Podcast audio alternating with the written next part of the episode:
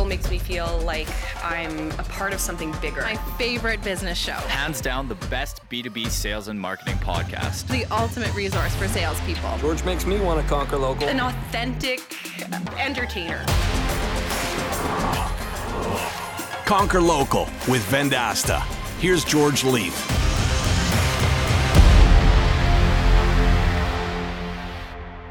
This is the Conquer Local podcast, a show about billion dollar sales leaders, marketers leading local economic growth, and entrepreneurs that have created their dream organizations.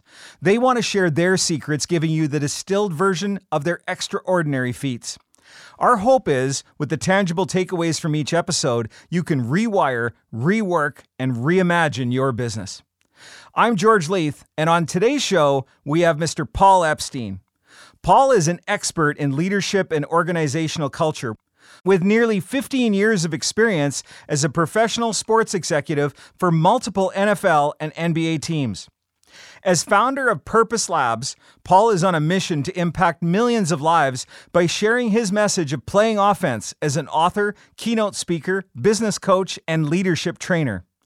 He has installed his playing offense playbook with professional sports organizations, Fortune 500 leadership teams, chief people officers, MBAs, and professional athletes, all to live and lead with greater purpose, performance, and impact. Get ready, Conquerors. Joining us for part one of a two part series, Paul Epstein is coming up next on this week's episode of the Conquer Local podcast.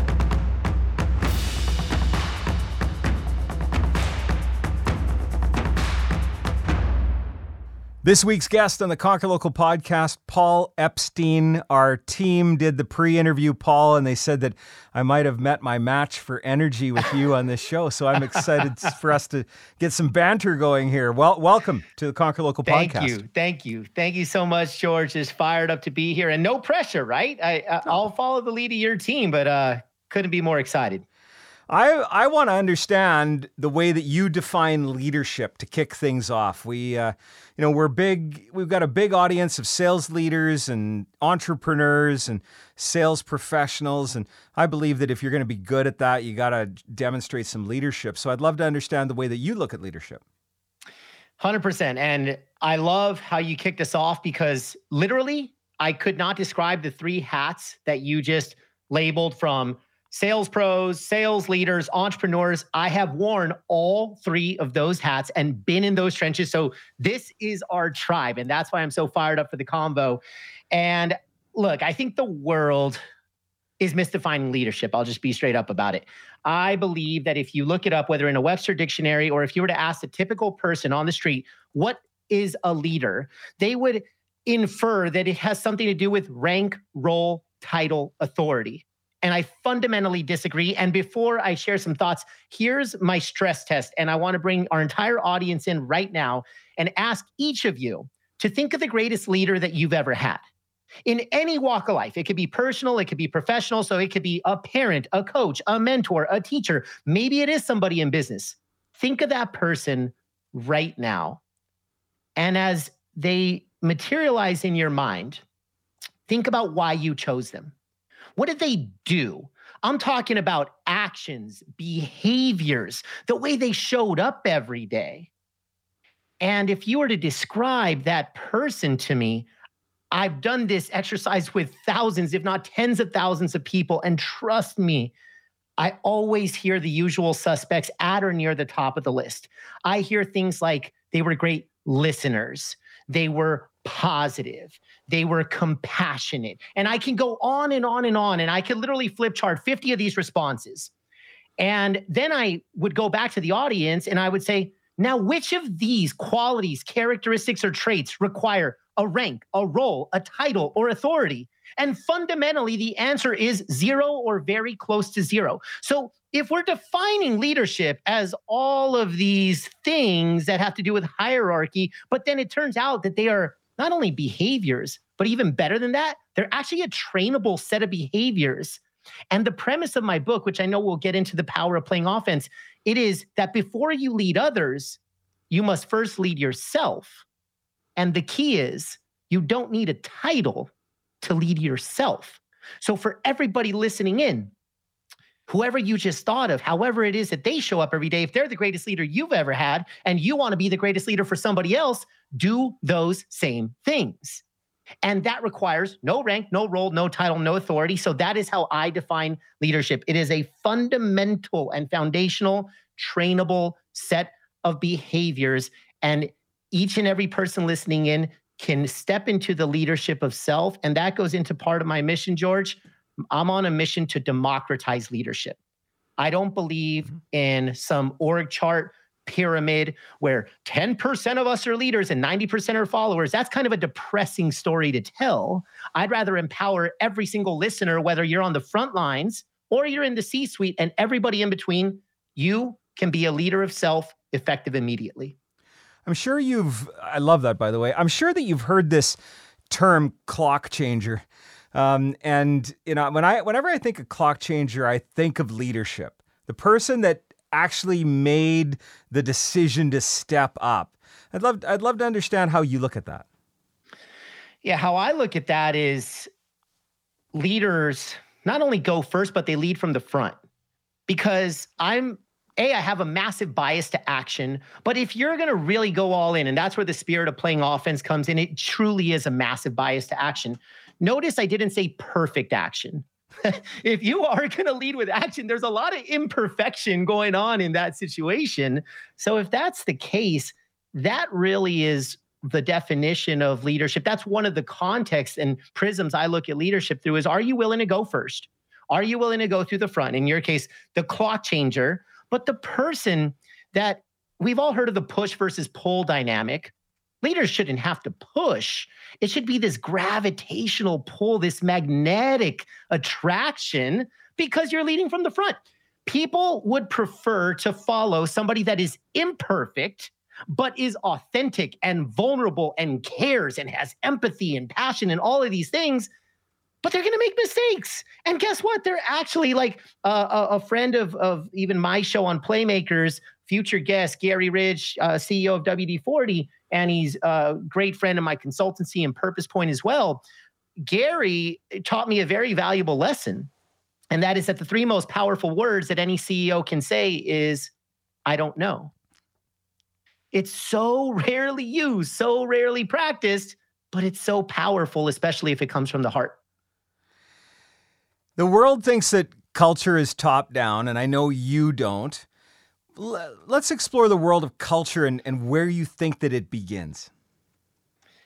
Yeah. So in this case, I think there's two directions, and the world only thinks about it in one direction. Because if you're listening to this right now, and if I was to ask you for a current company, former companies, describe the culture to me normally we kind of fall prisoner to our own thoughts and we say, well, let's say there's a toxic CEO as an example, and it kind of feels like there's pollution going on throughout the company because it's a culture of fear versus a culture of inspiration.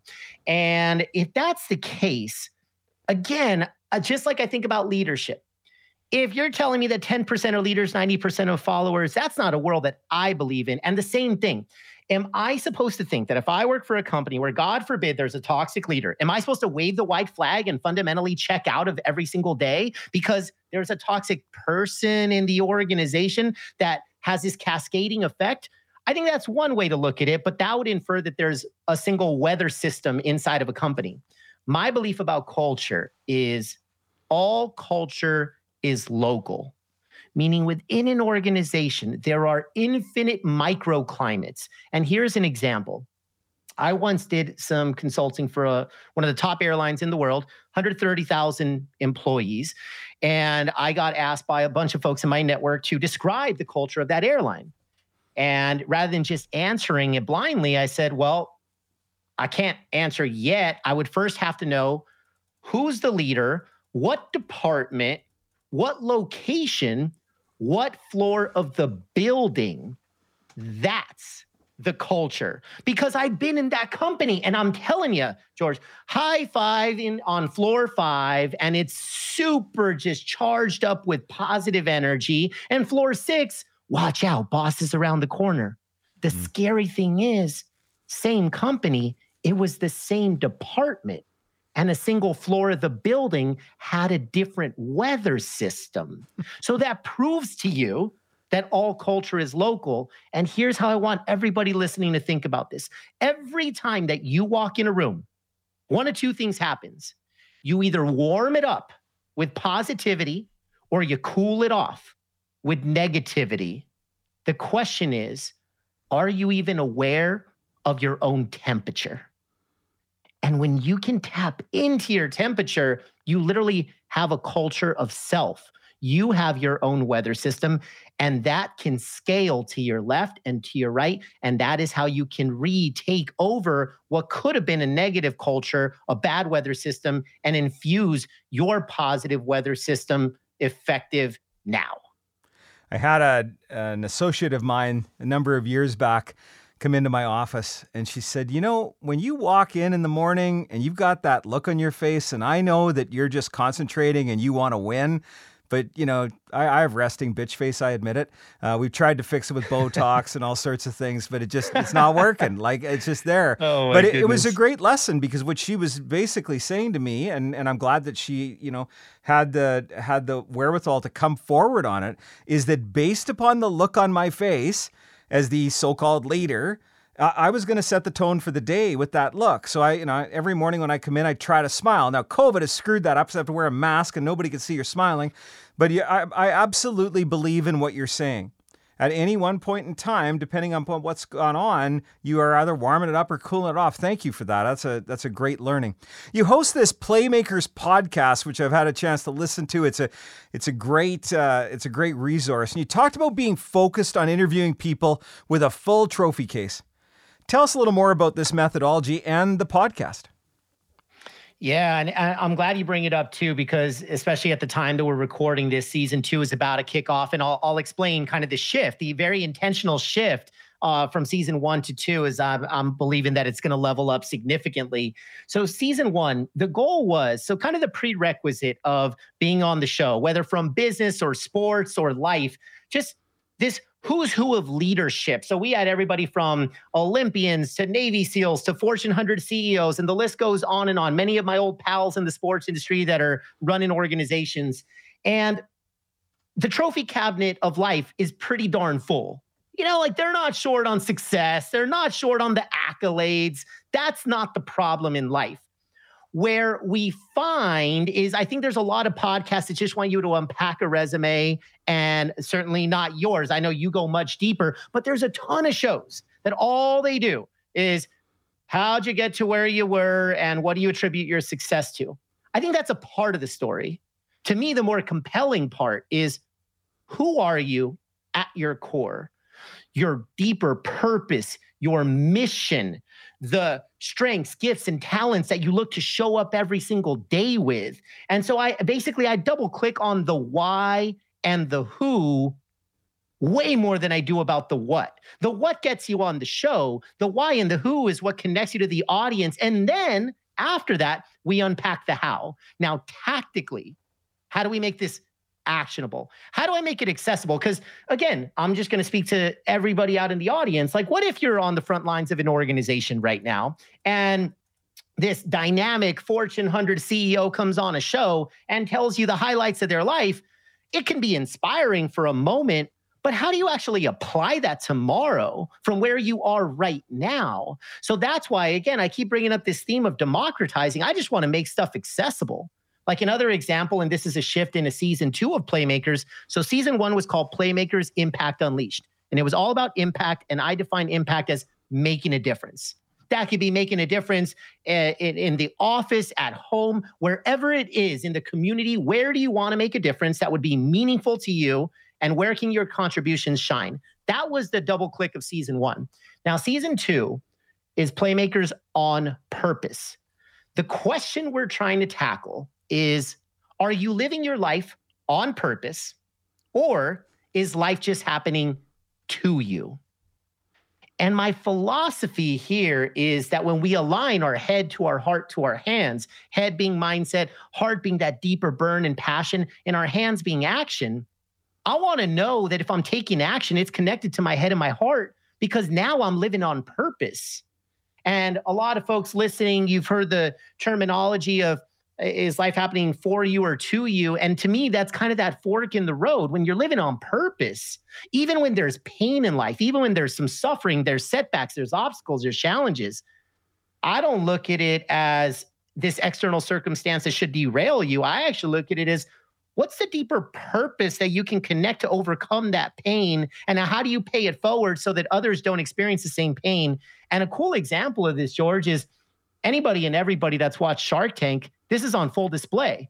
Every single time they ask any of the entrepreneurs what the backstory is, what the origin story is, like, why are you trying to solve this problem? Why are you developing a better mousetrap versus the prior mousetrap? It's because they weren't happy with the prior mousetrap.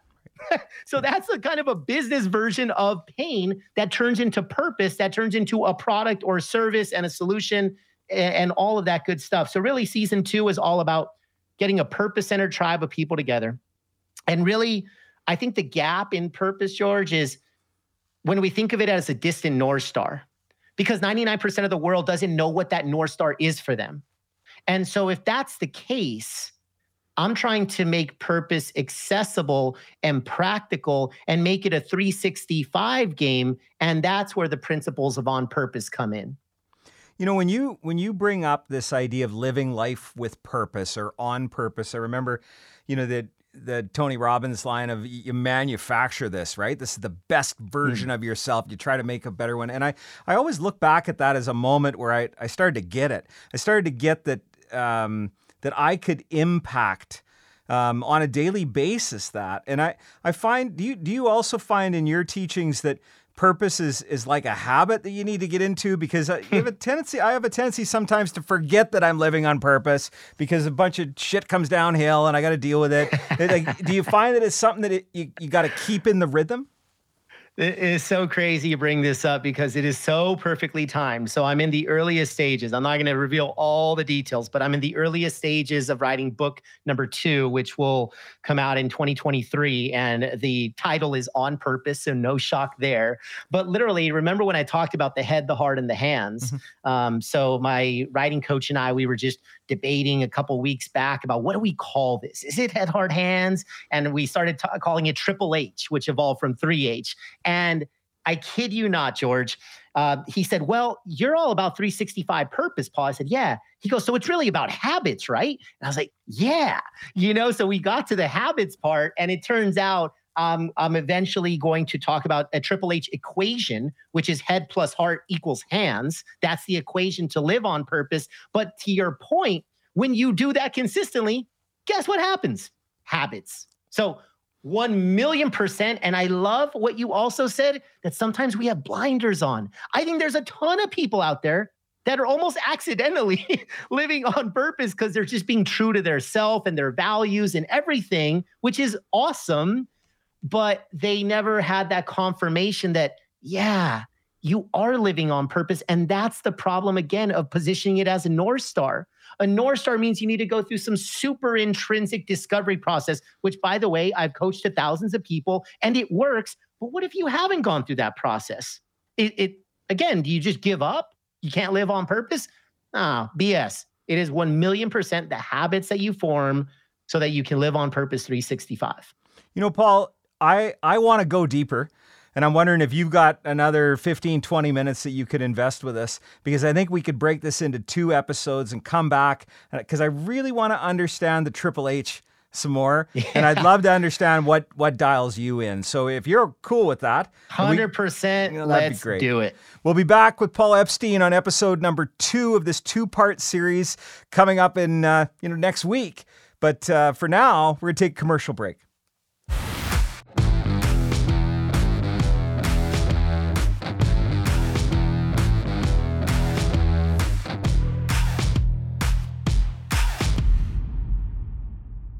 Well, I just can't say enough about Paul Epstein. It's not every day that we have a guest that turns into two episodes, but I, I was just compelled with the uh, the way that Paul delivers his message. I learned a lot about the you know the tone and the delivery. You know, he really believes in the items that he's teaching, and you know, in leadership, he talked about a bias for action.